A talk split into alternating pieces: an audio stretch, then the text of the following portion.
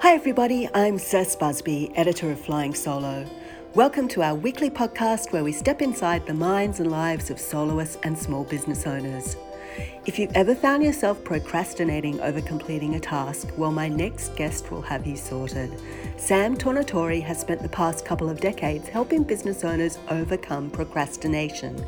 In this episode, we'll unpack the causes of procrastination, some tips to overcome procrastination, and also find out how to set yourself up to steer clear of procrastination moving forward.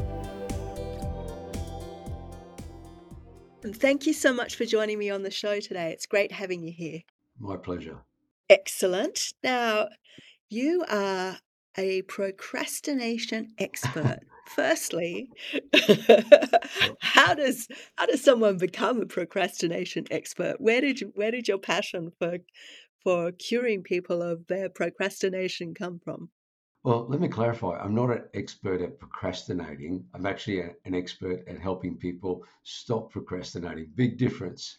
So, but yeah, look, my passion started, uh, look, easy over 20 years ago. Like I've been in the, before 20 years ago, I was in the corporate space and I was always a little bit, excuse me, I've just come back from Melbourne and four days down there. I can't believe how cold that city is. So but um, look, I was in the corporate world for a long time, and that was my background, you know, coming from commerce. And I saw a lot of procrastination in that area. Um, about 20 years ago, I had the absolute privilege of starting my own business, which was all around personal development seminars. And that's where I started to really research and understand a lot more about procrastination because I found that a lot of people wanted to do things, they wanted to achieve more, including myself. But where they fell down, which was common to everybody, was the fact that they procrastinated. So it really puzzled me for ages. So I went on a quest to understand why people procrastinate. And obviously, I just learned more and more and more. And, you know, I'm just very excited with what I know these days. I'm very excited when I have a conversation with people and the opportunity to share because I do think it's a common issue for many people. And for the last 20 years, I've just been researching more and more and understanding more and more, applying that to myself, but understanding it more as I, I work with various people. And I've spoken to over 10,000 people over the 20 years. Um, so I've come to understand a fair bit of it. So, a couple of questions. What would you say are some of the root causes of procrastination, and why is procrastination so harmful? Look, the good question. Um, why it's so harmful is simply that it robs us of our right to be excellent, right? So we all want more. And what's stopping us is the ability to take action. And that's really all it is. You know, we all have great ideas that we want to move towards, but somewhere along the line, those great ideas do not transition to great action. And when we don't take the action, we simply miss out. And and you know, instead of taking the action, what a lot of people do is they start making excuses and they start laying blame and projecting responsibility outside rather than taking the responsibility ourselves. So that's you know the, the key fundamental result. But what we need to do is understand the causes. And it is very, you know, I'll give a bit of a disclaimer. The disclaimer is that everybody's situation is very, very unique. So you know, one reason for one person to procrastinate may not replicate to someone else. So it is varied. But if we look at the most common things, we can start off with the easy ones. And one of the, the first reasons why people procrastinate, and, and this may be a shock, may not be a shock to many people, but we simply do not want to do the things we want to do, right? And you know, it's, it's simple. You know, when I say to people, I say, guess what? You don't really want to do it. So you say you want to do that. You say you want to pursue some kind of goal. You say you want to get fit, or you want to pursue some business activity, or you just want to do something more. But deep down, you don't really want to, right? it and and when I say that, I say with respect. What I'm saying is, when you look at your core values, the things that are really important to you, what you may want to do might not match your values. So, to answer your question, the first thing we've got to always look at is what are our core values? And is this goal or is this activity that I'm trying to pursue or that I'm procrastinating on, does it match Does it match me? Does it match me? Is it my goal? Is it something that I want? Is it something that's inherent and with my personality and the things that are really truly important to me? And if we can answer that question with a yes, then you find that procrastination doesn't usually exist. Would you agree with that? Yeah, I would agree. Uh, you find the motivation. I mean, if you yeah. if you really want to do something, you will find the motivation to do it. Exactly. So the things we procrastinate are often the things that we don't actually like or are really consistent with who we are. You know, and the best example of this is that, you know, it's a simple example, but it's basic, but you know, everyone can relate to it. I mean, you don't have to uh, motivate a child to play a video game, right? Be- they'll never procrastinate about that because it's what they want to do. You know, it's fun, represents fun. It's it's a value for them, competitive, and you know that whole nature.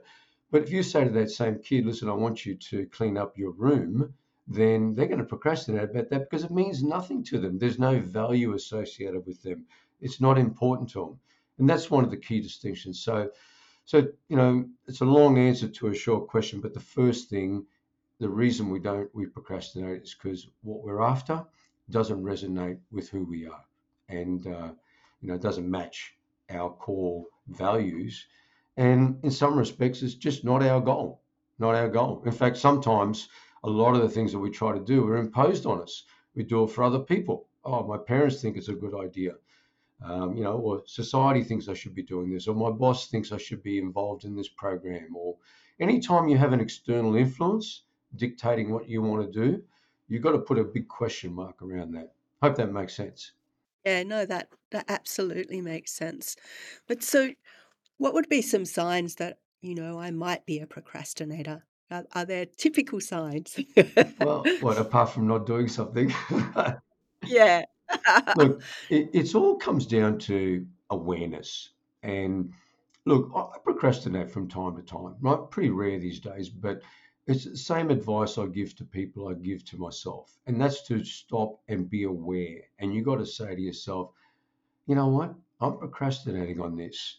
And let's not put our head in the sand and ask ourselves, why am I procrastinating? So, you know, the first thing we need to do is to be aware of it. And if we catch ourselves putting things off, and the best way, the best language you can see, that's the ultimate test, the acid test to see whether you're procrastinating is this. Are you giving yourself a whole bunch of excuses as to why you're not doing something? The minute you start hearing one, two, three, or a whole string of excuses, that should be setting alarms off. You know, ding, ding, ding, ding, ding, ding, ding, warning, procrastination ahead, big problem coming. So that's usually the first thing uh, we start giving excuses. And, you know, get common, you know, I don't have time, um, you know, I'm not feeling that great for it, or, you know, I'll, I'll um, you know, it's not uh, it's not something on my list of things to do today, or you know, a whole bunch of things. You know, and um, that's probably the first thing. And then at a deeper level, at a deeper level, once we've done that for a while, then the language you start hearing is the next really problematic area, and that's when we start laying the blame. Oh, you know, it's my boss's fault. It's the government's fault. It's uh, political party's fault, it's my family's fault, it's my background, my upbringing, you name it. The list can go on. But you know who's usually never on that list? You. exactly, us. We never put the finger, we never put the finger back to ourselves and say, oh, maybe, maybe it's me. Yeah. So, so could there be um, particular motivators for your procrastination, though? Like, so you've mentioned the one, the ones around, you know, maybe it's not it was never my thing that I actually wanted to do in the first place, which would seem like a good idea for procrastination to me. Or maybe is there stuff like perhaps, uh, um, I don't know, fears that might be motivating the procrastination, like that what we do might not be good enough, or, you know, we don't have the time or whatever. Are there particular motivators that we need to understand to be able to stop that procrastination in its track? Yeah, look, what you said there, fears, that's a big part of it. I mean, a lot of people do procrastinate because they've got these uh, these mental type of roadblocks or, or constructs or limitations. And and fear is definitely a big one. So let me expand on that one. I mean, one of the times we procrastinate about things because we, we we fear that um, it might not be something we're good at, or we might fear that the result might not turn out to the way that we want to, uh, you know, the way that we think it's going to turn out, or we fear a whole bunch of things associated with getting that result. So, because we fear that, the safe thing to do is to not take the action. So, we do need to analyze that. Now, that that requires a bit of, you know, a bit of vulnerability, and you know, because no one likes to admit we got any fears, you know, and uh, you know, it's funny because recently I, I, I was at a seminar and this topic of fears came up, you know, and there's a lot of wealthy and successful people in this group. Everyone, you know, it was like they got their act together. And the presenter talked about some fears and he actually listed some up on the board. And he just went around the room and he said, oh, put your hands up if you got a few of these on the list. You know, and a couple of people put their hand up and he, he kept going. And then he got to the point where he asked us enough questions about fears and, and he, we all had our hands up, meaning we owned some of these fears. And he said, look around the room. And he said, you know, and, and everybody had their room up, uh, had their hand up in the room. So the point he made was that, you know, before you look around and everybody has a combination of some sorts of all these fears. But until we admit that, we would look around the room and we think, oh, these people have got their act together. No problems here. I'm the only one with the fears. But the reality of it is that we all have some fears of some case. And those fears uh, stop us and they hold us back from procrastination. And, and sometimes you can go to the extent, uh, so that's where, you know, you would say that some of these fears create comfort for us. They stop us from doing something. So we avoid doing the actual thing, uh, and that becomes nice and comfortable for us. So that's why we procrastinate as well. We don't like our comfort being challenged. Yeah, you're right there. I think uh, um, that procrastination can be a place of comfort. It can make us feel cozy. so it's not just a matter of willpower, though, is it? Like you can't go, oh, I'm just going to stop procrastinating. No. Or can you? Well, look, you've got to start by at least telling yourself that you're not going to be a procrastinator anymore. So you've got to change your belief system and you've got to change your script, your vocabulary.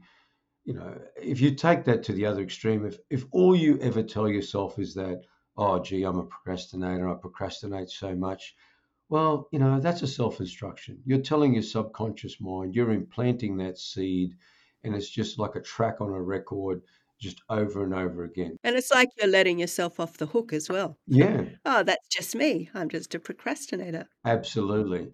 And let me tell you, if you have that dialogue, if you have that script, you're going to really struggle because that will be we we our whole behavior is constructed around our belief system and our whole behavior is constructed around what we continually tell ourselves. If we tell ourselves you know, we're in that procrastination area and that's who we are. We associate with that as an identity. That's a very dangerous area. So the first step is to change that. And until we do, then we're going to tend to procrastinate. So, um, you know, that, that's the first part of it. So, are there practical steps that you can take if you do find that you've got that inner voice or telling you, oh, you know, it's okay, you're just someone that procrastinates, and when you get it done, you'll get it done? Like, how do you change that inner dialogue or change that perception that you have of yourself as someone who is a procrastinator? Yeah. Oh, look, excellent, excellent, excellent question. So, what you're talking about here is changing a belief system. Right? So mm, that's that's a hard thing to do. It is, and you know, because you're talking years and years and years of conditioning for many people. Um, you know, and and a lot of people don't even know that they've been entrained with this whole belief system starting from when we were a kid. In fact, you know, the funny thing is, is that science have proven, and this is without a doubt, that when we are born, we are born with only one fear, and one fear only, and that is the fear of of actually falling or, or you know or, or, or, you know falling you know you could take a baby and it will react if it's starting to fall so every other fear and every other belief system has been conditioned by our upbringing, starting obviously from our parents, schools, associations, role models, you know, churches, society, you name it, groups everywhere conditioning into our belief system. So we are right now the sum total of everything that we believe in our environment and what we've been conditioned. So the very, very first step is to first be aware that we may be holding some beliefs that do not work for us, that don't serve us, and they're holding us back. So if we find ourselves telling us, I'm a procrastinator, that's who I am, and that becomes our narrative, then the absolute critical step is to is to just say, hang on a sec, I am aware that I am saying this, and this is not actually serving me, and this is not helping. So that's the first key. Then when you identify that, you've got to really dispute that belief. And you've got to say, well, where is the support? Where is the evidence that supports what I'm saying? Now, if you're a procrastinator, you'll probably find a lot of things, right? So, well, I'll put this off and I'll put that off, which, which is fair enough. But then you've got to start changing your script and you've got to start saying, you know, you know, do the things I need to get done when they need to get done, or I'm a do it now person, or I'm the sort of person that takes action when it needs to take action. You've got to start changing that narrative that you have. At a deeper level, though, says you've got to really work out why you're doing it and start eliminating one by one all these little things that we do. And it can start off with the basic things such as taking ownership of a goal, right down to the pretty hardcore some of the beliefs that we have, and just going through one by one and identifying them. And as you get better, you'll procrastinate a little bit less, and that becomes your new pattern. That becomes your new level of evidence. So then you can start saying, well, you know, I occasionally procrastinate, but I'm actually not a procrastinator. Sometimes I procrastinate, sometimes I do, but I'm actually getting better at it. Now, that's a believable statement that you can make. So that's probably a good starting point. I, I hope that gives some insight as to how you can start going about making some changes there. Yeah, no, that absolutely makes sense. So is it also important to, I don't know, to understand the type of tasks or situations that might that might make us tend to procrastinate? Yeah, absolutely. Well, let's assume that we've identified the fact that what you want to do is something you really want to do, right? Not something that's been imposed on you. So, I mean, give me a, a real example from my own personal life. Now, I mean, I enjoy what I do now. I mean, I'm an extroverted type person. I, I you know, I'm very much in um, in business development, selling, and just uh, external extroverted type activities. You know, I'll tell you what I mean by that as, as a contrast. For a long time, I felt like I was an introvert, and in some respects, I still am. But when I when I left school, I had no idea what I wanted to do. I had nothing. And my parents, being great parents and wanting the best for my, you know, for me and their heritage, coming from an Italian background, their focus was on being successful, pursuing an avenue of work that's going to give you the most amount of money and all those sorts of things. So the answer for me, they said, you should get a degree and you should become a doctor or a lawyer or something that makes a lot of money, right? So I thought, oh well, you know, you you my parents are the authority, of course that makes sense. So after trying a different sort of trying to get into some areas, I ended up with becoming an accountant. So I look back now and I can't for the life of me can't understand how I ever became an accountant. I did my BCom, I studied accounting and I was an accountant for the first two years of my professional life and I absolutely hated it. I hated it. And all through uni, says it was a struggle. I remember, you know, not doing assignments on time, going to uni was a struggle, just getting there was an issue, and then trying to study for an exam. Oh man, what effort, effort, effort. And I remember doing all I could just to pass, right? And, you know, I did, and I got my BCom, fantastic. But it wasn't really what I wanted to do. So I keep harping on this because this is a big thing. I think far, far too many people get involved in things that they're not passionate about or things that aren't really for them. Now, in my case, if I listened to my calling and who I was, I would have quickly worked out that wasn't for me. And my joy is helping people. It's my absolute passion. I love it. I help, you know, just it's what I do. What it's it, what lights me up. It put me in front of a stage in front of people and it's showtime. I'm home. Right? Some people go, oh man, how can you talk to people? I love it. Put me on a stage. As long as I'm helping people with something I know about, I'm I'm really I'm in my element. So the other thing I wanted to say, let's assume that you've got what you want as a as a goal and a pursuit. The next step really needs to be don't be too overwhelmed with that activity. That's probably the next thing I see is that people they set a goal that's just way, way too big. They complicate it and it's so large it's bigger than Ben Hur. So if you do manage to pick something that you resonate with, be careful not to make it so big that you become always a little bit powerless in the pursuit of it. Yeah, no, that makes sense. I guess as well, it's like if it is about the tasks at hand, making them more bite-sized tasks that are achievable so that you don't get overwhelmed. You nailed it. And then you're still moving forward towards your your your end goal, but Absolutely. you're not getting so overwhelmed by everything that you can't you're paralyzed, you know? Absolutely. And that's you hit the nail right on the head. One of my favorite sayings I used to say in my in my presentations, and it was always you know create a nice little chuckle from the group, but it was so true. I'd say, "How do you eat an elephant?" And and you know, well, how do you eat an elephant? You tell me. a bite at a time, I would say. exactly. Except I'm vegetarian, Everybody. so no elephants for me. Well, bad luck if you're a vegan, but anyway, it's the same thing. How do you eat a big stalk of celery? Well, one bite at a time. Yeah. so, you know, that is a key element. And people really need to not be too hard on themselves and just, you know, we talk about creating new evidence. Well, the new evidence is, you know, do one little thing. If you can do one little thing today, you can do another little thing tomorrow and then the day after and the day after. And that creates momentum in your life. And when you create momentum with simple things on a daily basis, even if it's only for a few days in a row, guess what? That's a new pattern. That's a new bit of evidence.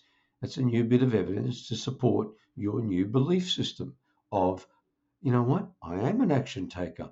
I have the ability to do the things that need to be done. Or you could just be saying something like, I get better and better every day of doing the things that are important.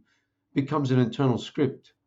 What about rewarding ourselves? To, uh, should we kind of reward ourselves for not procrastinating if we if we've achieved a milestone or if we're doing that incremental change a little bit, little bit every day? Is there something to be said for rewarding ourselves for that? Absolutely. We always should be rewarding. This is where a lot of people get a bit confused about rewards and and and, and that sort of incentive based behavior. It, the short answer is yes. We, it all works. We should definitely uh, treat ourselves, reward ourselves when we achieve milestones. The key with that is don't give yourself too big a reward for doing too little, right? and, you know, a new you know, car. oh, I did one thing today. Congratulations, new car, right? so, but and then you can go the other extreme is that you don't reward yourself enough when you do a lot of activity. Now that could be key because you don't think you're worthy of it, right? Or you don't think the challenge is big enough, or you're still a bit hard on yourself. So there's somewhere in those two is a nice balance of of rewarding yourself. So it should be relative to an achievement of something. But I think even deeper than that, says it's not so much rewarding yourself for the achievement because see sometimes that's a little bit out of our control. You know, it doesn't matter how many times we set a goal. There's a certain element of things we can do, but there's still things that are just left to the universe, right? We can't control everything. We can only control one thing, and that is ourselves. So the one thing we can control is our activity and the things we do. So I think the best forms of incentives relate to you taking certain actions. So, for example, let's say if you're a salesperson and you have to call, I don't know, 10 people a day to get a result of a sale at the end of the week. Now, you could say, well, I get that sale at the end of the week, I'm going to treat myself with XYZ. That's one thing. But you could do all the activity and maybe not get the sale. and you won't get the reward, you're going to feel a bit bummed about that, right? But what you can do is reward yourself for the activity you did. If you did those 10 calls and you did them for five, and at the end of the week you go, I did my 50 calls, that's worthy of a treat because that's something you can control. And that's another conditioning you can do.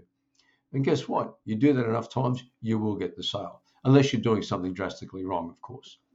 What about if your procrastination is kind of environmental? If you're easily distracted or, you know, your phone's there and you start scrolling through your social media feed, what are some kind of practical tips around that to, to try and get you to be more productive in your day? This is my absolute, absolute favorite area. And the reason why this is my favorite is because, look, we're in a world that is just way too fast, way too complex. We are assaulted every day with interruptions. The list is endless. You know what it's like. You know, we've got news feeds, we've got bings, buzzes, dings, alarms, notifications. It's just endless. And while we're in that environment, it's gonna you're gonna struggle. You're gonna struggle with productivity. You're gonna struggle with procrastination. You'll find a bunch of excuses. Oh, I've got to answer that. You know, I've got to deal with this. So this is something that you know I personally have worked on in the last couple of years, and it's probably my own biggest breakthrough. And it's funny, you know, like I, you know, I used to read about these things and I'd hear about it, and but it's only till you know you you actually stop and think to yourself, you know what, I'm not getting very far here ahead here in some of the things I want to do. Once again, it becomes awareness. So, absolutely critical to answer your question is you've got to do what I call create a fortress around your time or your allocated time where you're going to do a task. So let's say you want to do a task and it's really, really important and it's going to take you one hour to do. Now, you could do that task in one hour, you'll achieve it. Now, if you did it with all the dings, dongs, buzzes, and interruptions, people walking in your door, people knocking on your door, that sort of stuff, it might take you a day to do that task or even two days, right? So the absolute key here says, and this is a fundamental thing. So if I want people to walk away with uh, a key takeaway, it's this. Whatever it is that you want to do, set up in your environment, set it up so that you win. Take away every possible distraction and and put yourself in an environment and guard that environment like it's you're guarding your life if you can put a fortress around that time and that environment, like, you know, it's like I said, it's, it's like your life depends on it, and you say no to everything that can possibly come in, you will be blown away with how much you can actually do. Blown away. Because that's the key. We allow all these things coming in. So before I go on with some actual practical things you do, in fact, my favorite practical things you do, I just want to check. I mean, are you you know you're with me on that? I mean, you know, you think that's uh, you know that. Yeah, no, I do. I think setting those boundaries and eliminating distractions is key to being effective. There's a funny thing, you know, when I coach my private clients, one of the things people say to me, "Oh, Sam, look, I just I can't do that. I can't lock myself away." you know, I've got to be on call. I've got to be available. Uh, you don't understand my business. You know, like, you know, basically what they're saying to me is that they're a control freak. yeah. They're not, they're not saying it in that many words, but they're saying, I've got to know what's going on. I've got to be a control freak, right? And this is my response to those people. I say, okay, no worries. I get it. I understand. Okay, let me ask you this. If I said to you that tomorrow you've just won a trip. And in, in addition to that trip, you've got $10 million as the prize. And the $10 million prize means you just have to hop on a plane and fly somewhere in the world to collect your $10 million prize. And you've got to be on a plane for eight hours. Eight hours. And guess what? On that plane, you turn your phone off, there's no Wi Fi, no one's going to knock on that plane door right? You're by yourself for eight hours. Would your life your business, your environment, would it still carry on without you for those eight hours? Absolutely, of course it would. Of course it would. You you would, and you got a ten million dollar prize coming up. You think, who cares? Absolutely, I can. So you've just, you know, for many people, they've answered their own question by that. This is not about you can't survive being away from your business or your activity for eight hours. This is a question is that you don't find enough reasons to actually do it. And when you find enough reasons, you know, this is not a how to exercise. This is a, a why do I want to do it exercise. Yeah, that's true. Uh, it is about finding that why and and and turning that voice off in your head as well. Yeah. So if we really, really want to, we can block out one hour, two hours, three hours, you know, a day. I mean, I just came back from a four day seminar. Now, I actually, because I like to be absolutely present when I when I'm working, I'm working. When I'm on holidays, I'm holidays. I try to be. I know it's really hard, and I don't think anyone's really mastered it. But if I'm personally developing in my own time, and I'm if I'm at a seminar, if I'm doing something, you know, everything's off because I can't be present if I'm checking phones and all sorts of stuff. So, um, you know, it can be done.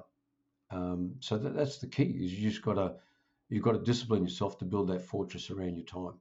Yeah, and and make sure you realize that it's important enough for you to do it. Yeah, and and, and it's doable. So I mean, if I can, I mean, if you're happy to, I'm happy to share my my absolute favorite little tips to doing Yeah, it. And yeah, for sure. they're not they're not really hard, but it starts with saying, okay, um, the best way to look at this, another way I, I coach some of my prime clients is this: I say, okay, let me let me pretend that you've just become an employee of me, right? So I've employed you, and I say to you, I'm going to pay you, okay, you know, a million dollars an hour to work for me. But this is what I want you to do. I want you to start. Sam, I'll take that job. Yeah, okay.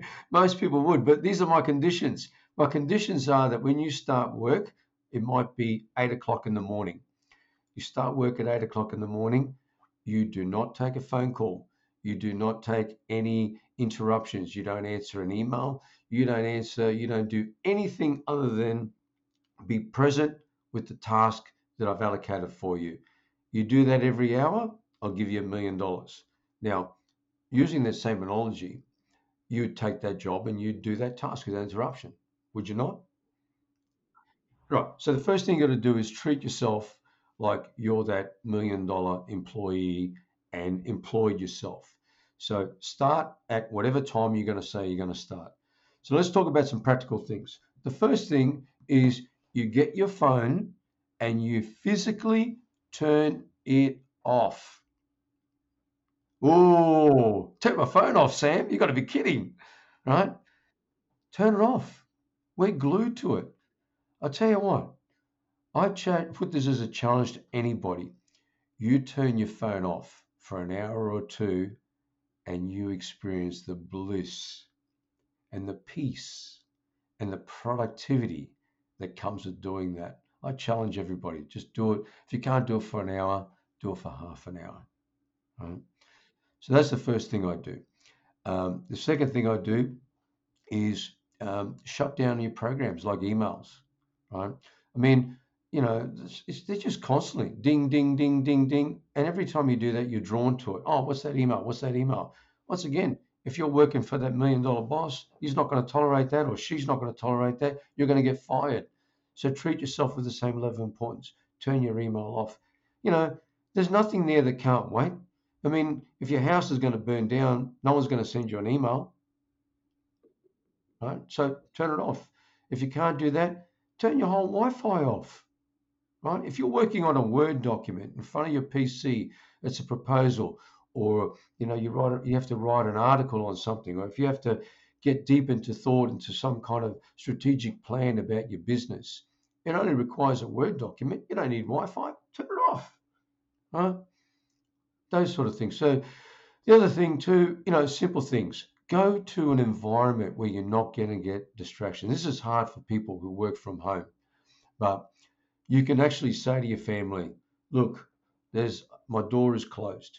And unless the place is on fire or it's an emergency, do not interrupt me. Now, if they respect you enough, which I'm sure they will, and you make it really crystal clear that working on what you're working on is very important, and if you're a family person, you say it's going to benefit this family, then they're going to be more in tune with it, and they'll get used to it, right? So that's another step. You know, sometimes, and I know I'm going on a bit here, but you know, these are some really passionate things for me. You know, sometimes people say I can't work from home; it's too many interruptions. I go, okay, fantastic. Where can you go to work without interruptions? And you know what? People usually find an area or an, or a place. I mean, go to your local library. There's rooms there. You can rent one of them out for two hours. Mm. Yeah, I think uh, um, it, it all comes back to that setting the boundaries as well around around your time. That your time is precious and you have stuff to do. Absolutely. People will respect it if you if you if you're you're um, upfront with them about what your boundaries are and the things that you need to achieve. I think people generally tend to respect it. Yeah, and and this is about communicating your own worth as well. You know, getting down to belief system. You know, if you feel like you're you're a person that, oh, you know, I'm just interrupting people or I'm not around for people or my family depends on me, you know, yeah, I get all that, right? But guess what? You're also the most important person in the world. Without you, then you can't support other people. So when is a good time to start investing in you and what you want to do and what's important to you, your learning or your contribution? You know, it's like that mask that comes out of the, you know, on an airplane. You know, in case of emergency, get the mask, put it on yourself first, right? Not on other people, because if you do it enough people, you're gonna, you know, you're gonna die, right? So it's the same process. At some point, you got to take responsibility for you being the most important person. And I don't care if you've been conditioned otherwise. The minute, the minute you realize that you are a VIP, and you start treating yourself like a VIP, people will respect you as a VIP. And then you can say, listen, I've got some important work to do because I'm a big kahuna and I need to get stuff done. And whatever's going on, we'll just have to wait for a while and then I'll deal with it later. Unless it's, of course, an emergency, whatever. I mean, there's always going to be exceptions. But when you do that, people will respect it and they'll follow through, no problem. Thank you so much, Sam. Thanks for your time today. I think that's probably all that we've we've got time for, but I really appreciate you having this big chat with me around procrastination and getting more done and being more respectful of your time and your life. So thank you. Oh, my pleasure. That's my pleasure. I hope I wasn't too hard on, on people because, you know, like I can get a bit uh, overzealous and, and passionate about you know, making sure people just maximize every day that they have, maximize their opportunities, maximize their, produ- their productivity, and just and just kill the procrastination. Just kill it. Yeah. Death to procrastination. exactly. Yeah. Exactly. Thank you. Thank you, Sam. My pleasure. All the best. Bye-bye. Bye.